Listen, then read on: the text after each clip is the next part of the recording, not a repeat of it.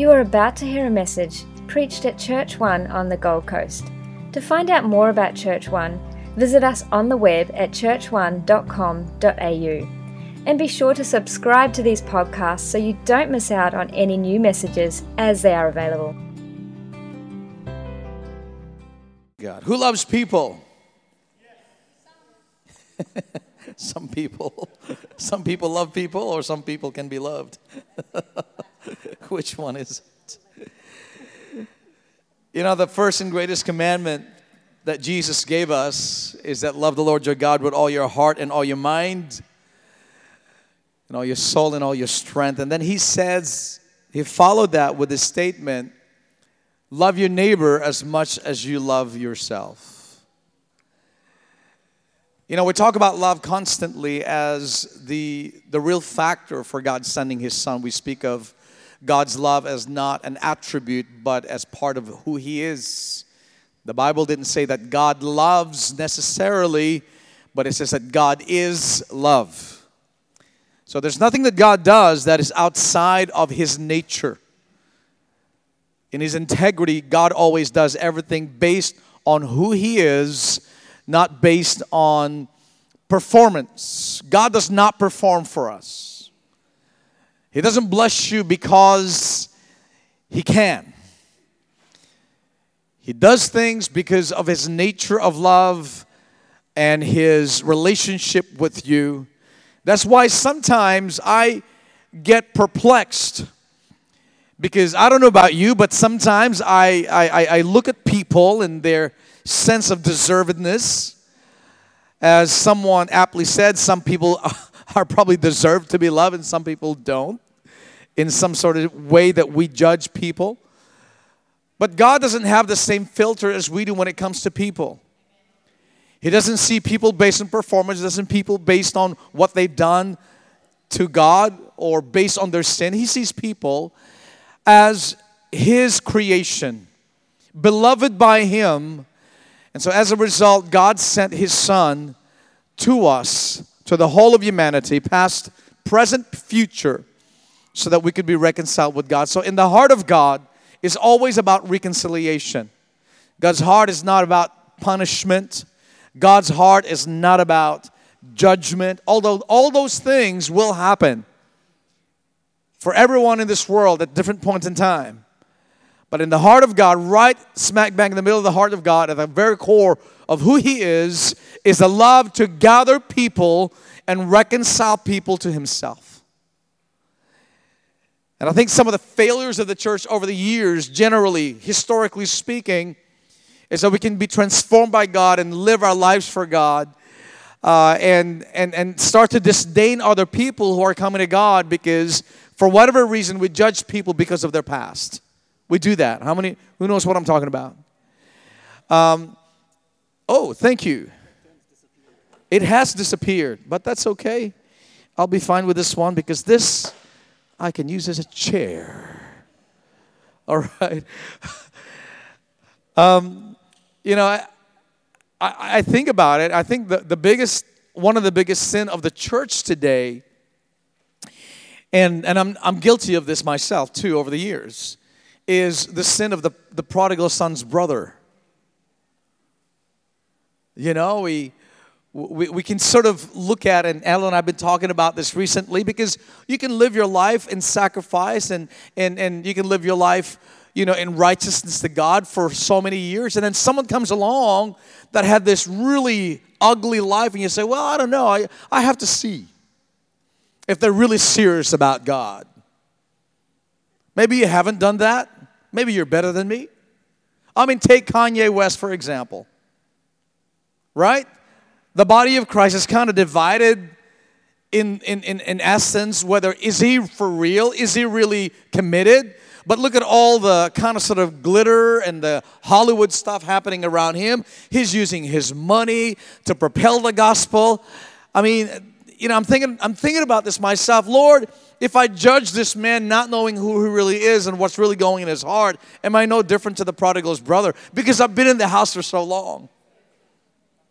And he's just come back. Do I really know what's happening in his heart? Only God can. And, and yes, there's a case to be made to say, hey, let's just wait a little bit longer before we get excited about this. You know, I get that. And do we need to be, maybe he's a wolf in sheep's clothing. Maybe he is. You know, um, but I think this is a distraction for the church to think about something else when we should be thinking about heaven's priority. Now, here, think about it. What is heaven's, if I were to ask you, because uh, the, the answer to both of these is the same, what is heaven's priority on the earth? And what is your key purpose? If you were to take away your ego take away your ambition about ministry and, and everything else that you think you should be doing for god because we all think that god, we should be doing something for god because god didn't call me for nothing. I didn't become a christian so that i could just sit on the pew or whatever. But we all have a sense of purpose. And in that sense of purpose we're actually in the center of our purpose universe. You, you are. You, you, you may not think so but you are because I think I am oftentimes in the center of my purpose universe because it's God using me to bless people. You know, like that's that's purpose. It's about me being used by God and his power and his might. I'm, you know, anointed by God. Yeah, that's that's me because, you know, is there something wrong with you being used by God? No, there's nothing wrong because that's exactly what God wants to use you. But maybe Instead of me being in the center of that, God has to be a center of that. And, and I think this is some of the struggles that people have about Kanye West because it appears that a lot of the writings and a lot of the media press about him, he's in the center rather than Jesus is in the center of it. There is that. I get that. I get that. It's, I guess it's hard to take that away when you consider the kind of person he is to our modern day culture in a narcissistic, egocentric culture built on selfies and likes of people. It's hard because that's a society we're living in today. So if you were to if you were to be asked what is heaven's priority for you? What is heaven's priority on the earth? And are they two the same things? And what would the what would the answer be if you were to truly truly answer this question outside of yourself with you not in the center? What is God's purpose in your life? Any takers? To worship Him? To reconcile others to God. That is the answer. Thank you much. I can always rely on Muz. That is the clear biblical answer.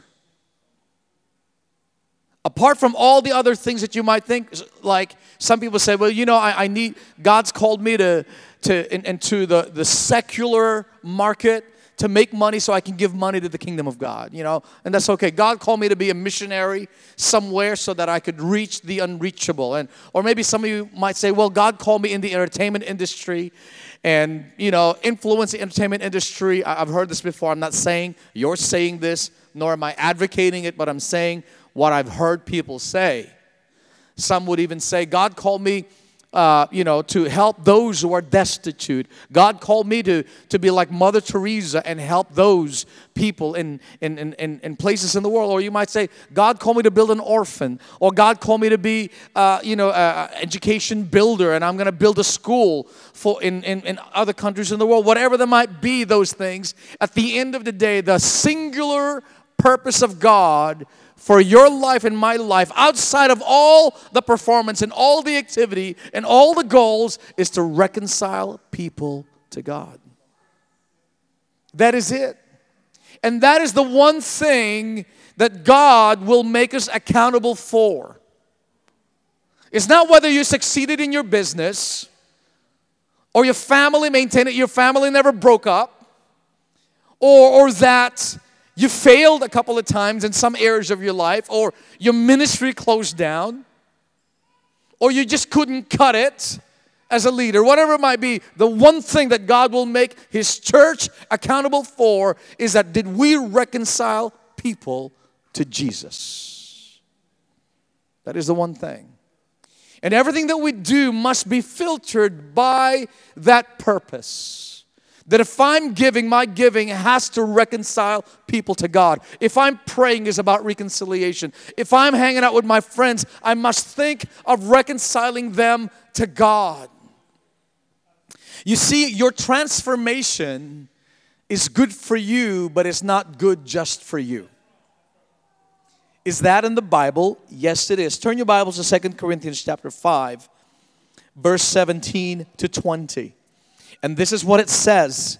Therefore, if anyone is in Christ, he is a new creation. The old has passed away. Behold, the new has come. What an amazing statement about who we are in Christ. When you come to Jesus Christ, you're changed, you're transformed but it doesn't stop there. And then it says, All this is from God, who through Christ reconciled to us to himself and gave us the ministry of reconciliation. So at the point of your born again experience, God handed you a gift. He gave you the gift of being reconnected with God. When you got saved, the Spirit of God reconnected you to the family of God. With that gift, with that power came great responsibility. It's true because it says this is a gift from God, and it says, and He gave us the ministry. And the ministry is responsibility of reconciliation. What does that mean? Seems like a big word for me. I'm a, I'm a new Christian, or I didn't go to Bible college, or, you know, I don't read the dictionary. What is that? It says, that is in Christ, God was reconciling the world to Himself. That is, bringing it back to Himself in its true order, connected, reconnected, to be in God again, to be exactly the way God designed everything to be.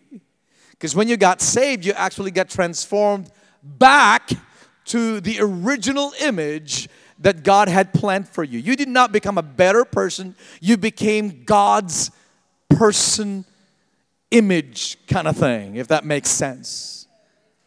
Right? You know, all the sin and all the stuff that you did bad, all that is is just a breaking away from what you were supposed to be. We are not becoming better, we are becoming what we used to be in Him in eternity. Does that make sense? It's like back to the future. Okay, and then it says here, not counting their trespass against them and entrusting to us the message of reconciliation. So understand that we are given responsibility, we are given a gift, and we are also entrusted. And it says, therefore, we are ambassadors of Christ, making his appeal through us. So think about it. This is what the scripture is saying. When God gave you the gift of life and reconciliation, it wasn't so that you could just be reconciled with God, but now, because you are now part of God and His family, He is still making an appeal to reconcile the rest of the world through you. Did you get that? He's actually wanting to reconcile your friends, your families, your colleagues to Himself through you. And I know over the years we've said, you know, to people, you know, you want to know God, come to church. And that's a good thing. That's an amazing thing, and they should. But coming to church does not make people believers. It's, it's a tough thing reaching out to people. You've got this scale of crazy, extreme evangelist Christians. You, you met those guys? They have stickers in their cars. You know they're you know if they can't get you born again, they'll get their cars born again, you know? Put Jesus stickers everywhere. There's nothing wrong with that. That's a lot of fun, right? And then and you can't have proper conversations with guys like this. How do I know? I was one of them. I, I had my guitar with Jesus stickers everywhere. I had it on my back and my backpack, and I traveled the world sharing the gospel. And everyone that I saw was lost and needing the gospel right there and then, I led every single person that I met in my travels, just about. Very, very small um, level of, of not getting them to Jesus. I, I was I was so strong. I, I remember standing in, uh, in in the mall, in the outside mall, in the cobblestones of Sheffield, England, and I took out my paint. My, my canvas and I started painting and the gather the crowd started to gather and I started to talk to them about Jesus and I would not let them go unless they gave their life to Jesus and they did I made them You know, I made sure they did. I was one of those guys. And there's a space for that in the body of Christ. Amen? They're radical. You know, wherever they go, they just explode. I kind of mellowed out a little bit over the years, apparently. And and and then you got on the other side the uh, the the Christian who who lead people by osmosis. You've seen those guys? They just hang out with uh, their non Christian friends and, and family members, and hopefully, just by hanging around them, these guys will become Christians too, just by hanging out. Is that wrong? There's nothing wrong with that. But I think somewhere in the middle, there has to be intentionality in everything that we do with regards to being ministers of reconciliation. Because you can't come away from the fact that God reconciled you and has given you responsibility. It is in the Bible. It's not something for the crazy evangelist only. And for, for others who are there by osmosis, think I'm probably more normal than most Christians. I can just hang out with non Christians and be with them, and, and they're okay with me, and I'm okay with them. But without intentionality, your friends will go to hell if you don't pray for them, if you don't, at some point in time in your life, in your travel, you will enjoy heaven and your friends won't. And there's a time in which, in our lifetime, where there will be an opportunity for you that the Holy Spirit will give you to do just that. I'm not saying bang on the door, take your Bible and shove it down their throat. I am not saying that at all but by the power of the Holy Spirit, you will know the moment. And I pray you don't miss that moment. I missed the moment last Sunday night.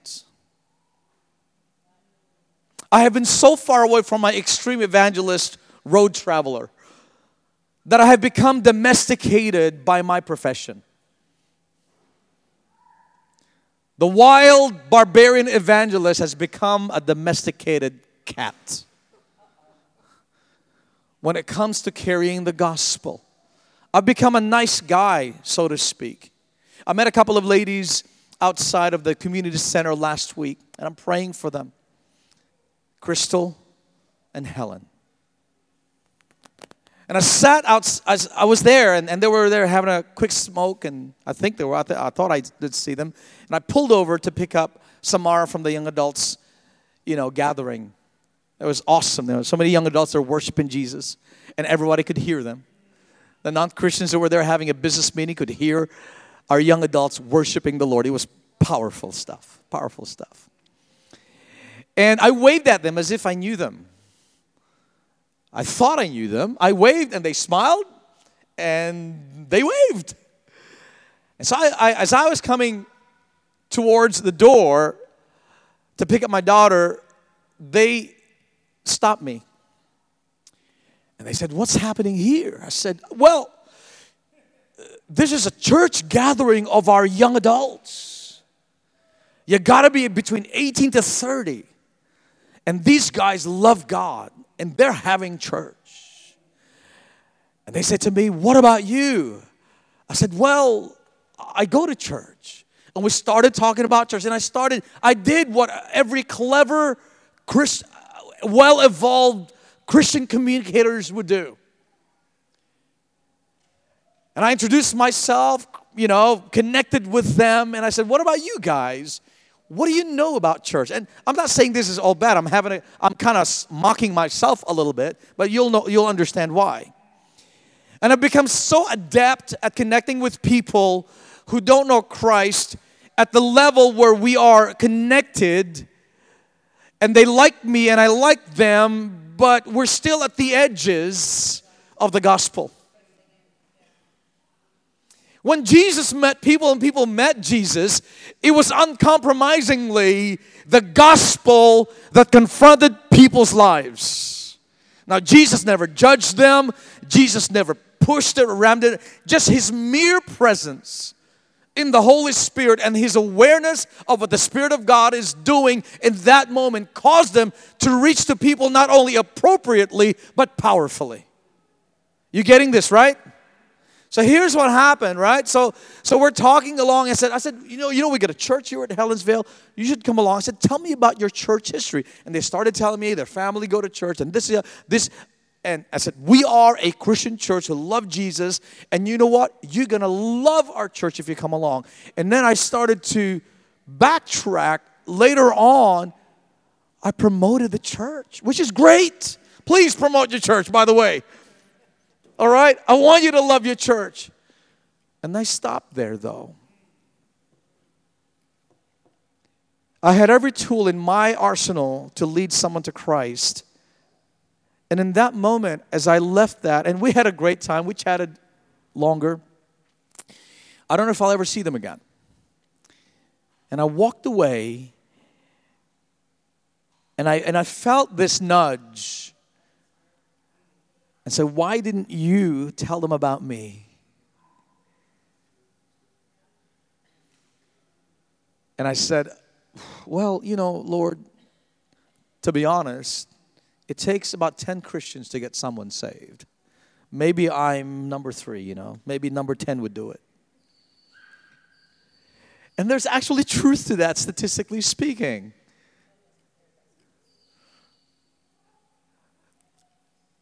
Here's what I'm going to show you today, and I'm just going to focus on this one point this morning. You doing okay? Man, I hope you feel convicted because everything that we do here is useless if we're not getting people to heaven. You might experience heaven, but it's no good for you if it's just you that's experiencing it. You know, one of the things that that causes Christian to lose passion and joy is a lack of awareness of the Great Commission. Show me a Christian that loses passion for Jesus. I'll, I'll show you somebody who has no heart for the lost.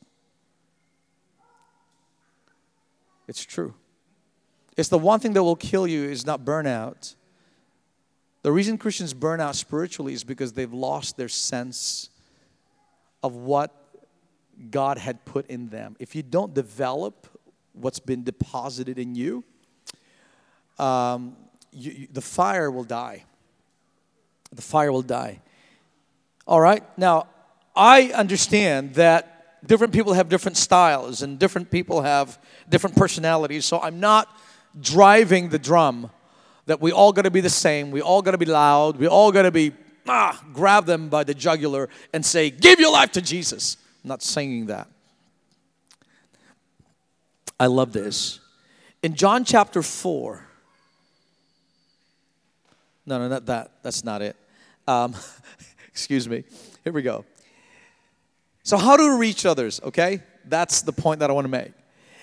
Um, I'll get to that point, but I'll give you a couple of points to start with. Be a light. First of all, just be a light.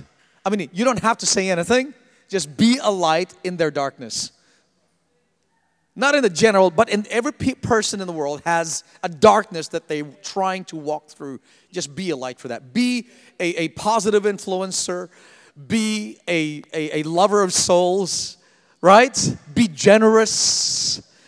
Be practically outworking the love of God in their lives without even saying anything. That's if you're gonna have a long-term relationship with, with people. And, and, and within that, just don't get too caught up in the separation of the secular and the sacred. What that means is that the church has separated itself from the world because the Bible said, Pastor, be not like the world, for what has, you know, the Spirit of God have fellowship with the things of the flesh? It's in the Bible, right? So that's not what it means. The Jesus was a classic example, a great example for us on how to be not separated from the world, but be sanctified within it. how to be in it, but be apart from it. All right?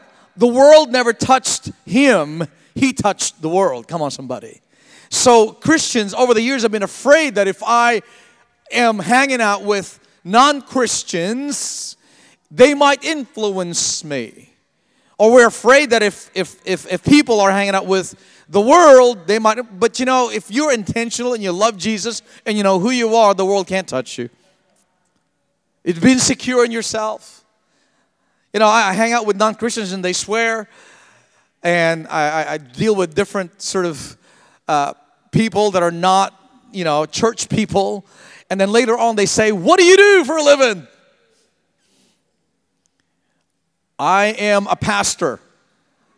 I know that some clever leaders used to say, I motivate people and give them positive things and, you know, and, and all that stuff. I said, I'm a pastor. She said, and they said, normally they would say this, Are you a plasterer? That's what they normally would say. I said, No, I'm a pastor. A church, I have a church, you know, like a priest, a father. I preach on Sundays and I care for people. Ah, I just had one guy on the plane on the way from Melbourne talk talk to me about God, you know, because he wanted to know what I did for a living. We had a great time connecting. So, uh, you know, the Old Testament ideology of being a Christian or, or being a, a, a, people of God is that they weren't allowed to touch the unclean, they weren't allowed to touch the dead. But that's the very thing that Jesus did. You see, when you've got the power of God in you, you can't touch the unclean. You can't touch the dead, and they will be made clean and they will be resurrected because of what God's placed in you. Amen. Be of the world, but not of the world. In fact, I'm going to say to you be in the world to change the world. Amen. We'll talk to you about transformational faith, which is you being transformed in your faith so that you can help transform others. So, how do we reach them? Practical outworking of God's love. You know, that's why we have a charitable function as a church. We don't want to just talk about love, we want it to be clear in our community. Now, here's the thing that I want to really, really drive for you. In Luke chapter 10, verses 5 to 7, if you've got your Bibles, your electronic Bibles, turn to that. I've read this hundreds of times, even thousands of times, but as I went through this recently, something put in my heart that God did. Whatever, Luke 10, verses 5 to 7, and this is for everybody. Say it with me. This is for everyone. Turn to your neighbor and say, This is for you. All right. Where's uh, Emmanuel? Thanks. Thanks, Manny. Luke 10, 5 to 7. Listen to this. Whatever house you enter, first say, Peace to be to you to this house. This is after Jesus sent his disciples to go and declare the gospel and win people for Jesus, all right? And if a son of peace, somebody say, Son of peace. Another translation says, A man of peace. Is there, your peace will rest upon him but if not, it will return to you and remain in the same house, eating and drinking what they provide. For the laborer deserves his wages. Do not go from house to house. You say, what's that got to do with anything? You see, when I had these two ladies talking to me in the car park, God gave me two people of peace. And I did nothing with it. I did not give them my peace. You see, in your travels, in your friendships, in the camp, Wilson, that you're going to, maybe not all of them will respond to what you have to say, but within that, you will find there will be people of peace. And the people of peace are people that the Holy Spirit has already been working with. God is already working in them and through them. And when the right time comes, be ready to give your peace to them. And the peace that you have is not the peace of the world, but the peace of Jesus Christ and where it comes from. I remember this. I remember this story. I was 20 years old. I was living in, in London at that time, and I, I had a dream Because I was praying that Lord, some of you know this story, some of you may not, some of you have forgotten because, you know, no one ever remembers the pastor's message. Right? it's a joke. Those people aren't here anyway. it's a joke. Oh, I'm on I'm on live streaming. Sorry guys. I'm joking. All right. Come back next week. All right. I was 20 years old and and I just had this burden to, to just reach the lost. I said, Lord, I'm, I'm going to travel Europe and, and, and Asia and Africa and, and live in Russia and just preach the gospel, Lord. That's all I want to do. Live in my backpack, you know. And, and I had this dream and I saw I was in, in Trafalgar Square with all the pigeons, you know. You've seen that in movies and everywhere. And, and I saw myself talking to this guy and leading him to the Lord. And, I'm th- and the Lord said to me, I woke up, that's going to happen this week. I said, Great. I already know what's happening. So I went to work and I was going to go to Trafalgar Square several times. I could I remember it was Thursday, 4 p.m. The sun was setting at a certain angle and the light in the place looked just like my dream. So I said to my boss, I'm leaving. I'm out. I ran to Trafalgar Square and I sat there and I waited for the moment and there was nothing, just pigeons. And there was a guy sitting at the end of this long bench. It's like a three, four meter bench that you would sit there on the other side of the bench. And the guy was talking to somebody and, and he said, having a conversation about tourism. And I said, God, that's not him. Tell him to leave. And the guy left. And then the sun kept going down, and all of a sudden, the pigeons started to fly sideways. They parted as this curly haired guy started to walk towards me. And he sat next to me, and I didn't know what to say to him. And I said, Lord, I'm not going to tell him I saw him in my dreams. I think that's going to be a little bit weird, you know? and, um, and he approached me and he said, Hey, what are you doing here? You know, I said, ah, I'm just sitting, just waiting. And said, God, I got to have an entry point. And I heard another guy say to somebody else, Are you a tourist? To some another conversation I overheard. Because I wanted to be really powerful like the book of Acts leaders. You know what I'm talking about? I said, God, I'm going to tell him his name. I'm going to blow this guy's mind I'm going to say to him, Your name is, and God sent me to you. I was to, I was to do that, right? I was ready for that. So I sat there waiting for God to tell me his name. So I saw a bus go by that says Stefano. So it must be Stephen.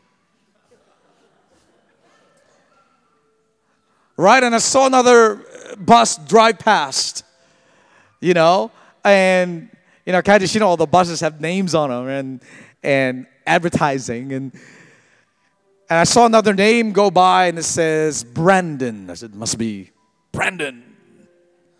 And I was just thinking, and I was like, then there's too many names that was coming, coming to me. I'm confused. Which one is it? I said, Oh my gosh, this is terrible.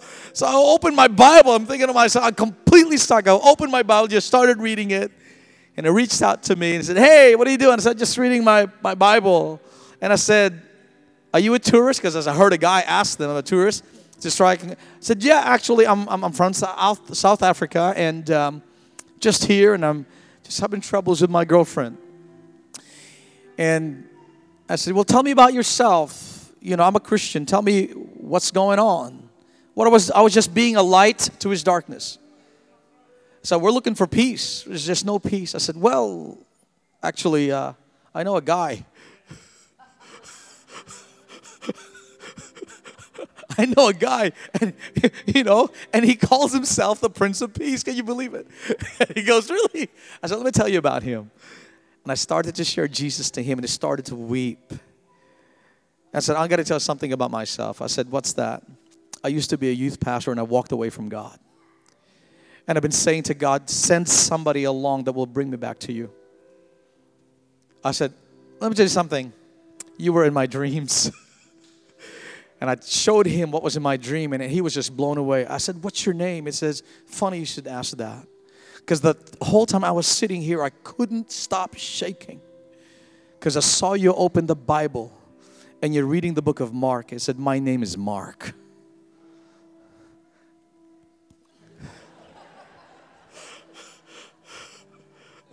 What's that about?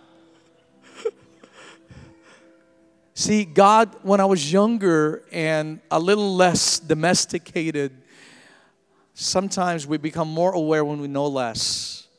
When God brings us a person of peace. Sometimes you've been a Christian for so long, you become inoculated by religion, by knowledge, by tradition,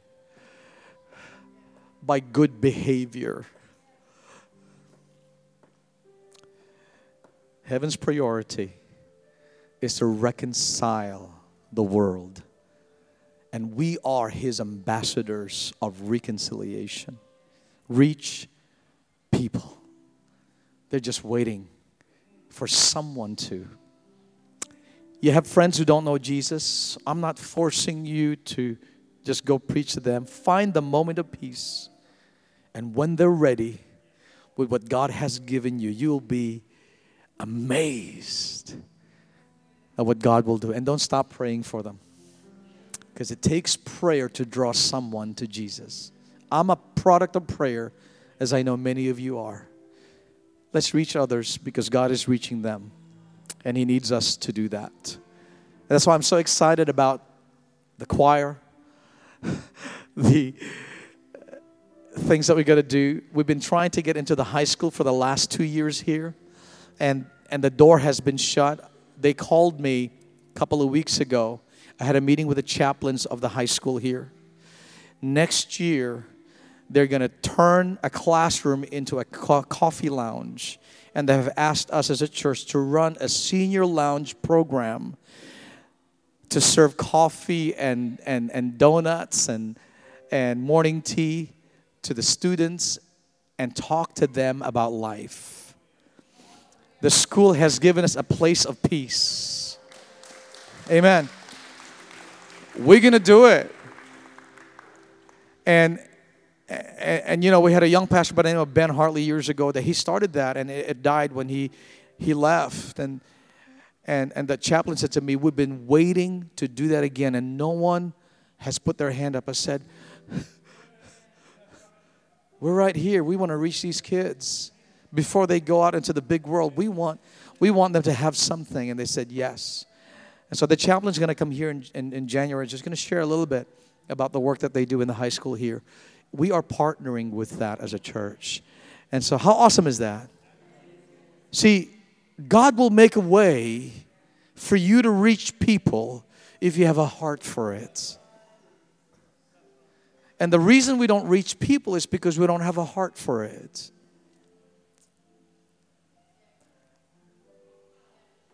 Let's see this city changed by the power of Jesus. Amen. I hope you feel convicted and challenged today. And uh, because people deserve to have the joy that you have. In their brokenness and their depression and their anxiety, they, they need what you have. And you are God's appointment, appointed person for those people. Amen. Amen. Bless the Lord. Hallelujah. Just close your eyes and bow your heads as we close this morning. How many of you this morning would say, Pastor, what you said really is really tough for me to handle? For some of you might say, Yeah, let's go take the world. But I was wondering if you would just today consider and say this prayer with me to the Lord, Lord, give me the awareness when I met with people of peace and give me the boldness and the courage to not shy away from the moment. I wonder how many you would make that commitment. I'm not asking you to commit by numbers, but I'm saying, would you become intentional in your Christianity? To begin to start to fulfill the priority of heaven for your life?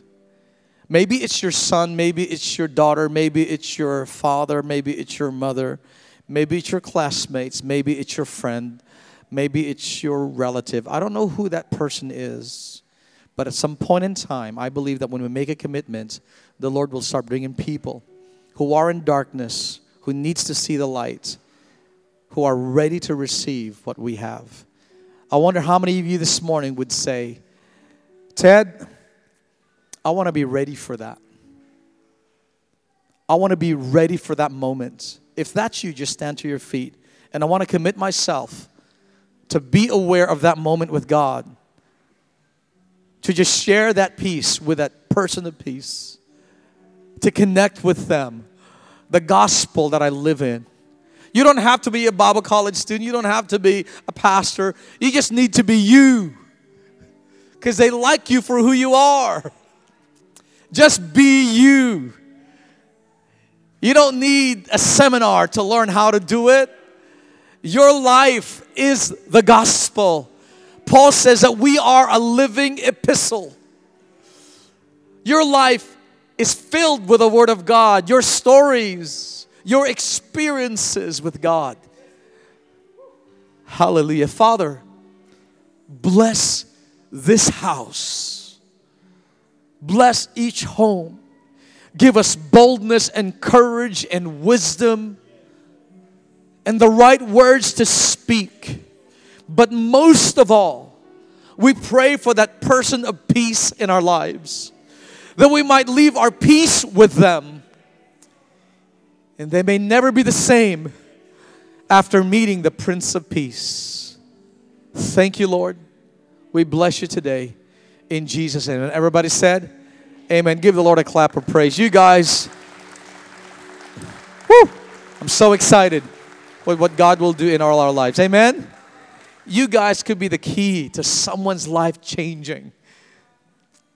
I just really sense that it's, it's, it's more than just telling them the Bible. It's, you know, there could be someone in your life. I really sense this. God, Spirit just put in me. There's some of you here. You know, I know, John, there's some people that you're going to meet very, very soon that just, they're just going to change their life when they meet you because they, they know that there's something different about you. I just really sense that. You're going to be able to say something you don't even know where it's coming from, and you're just going to say it.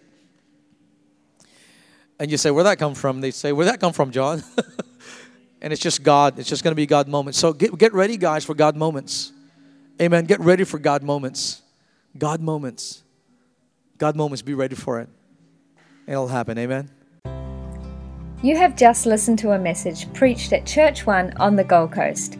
To find out more about Church One, visit us on the web at churchone.com.au and be sure to subscribe to these podcasts so you don't miss out on any new messages as they are available.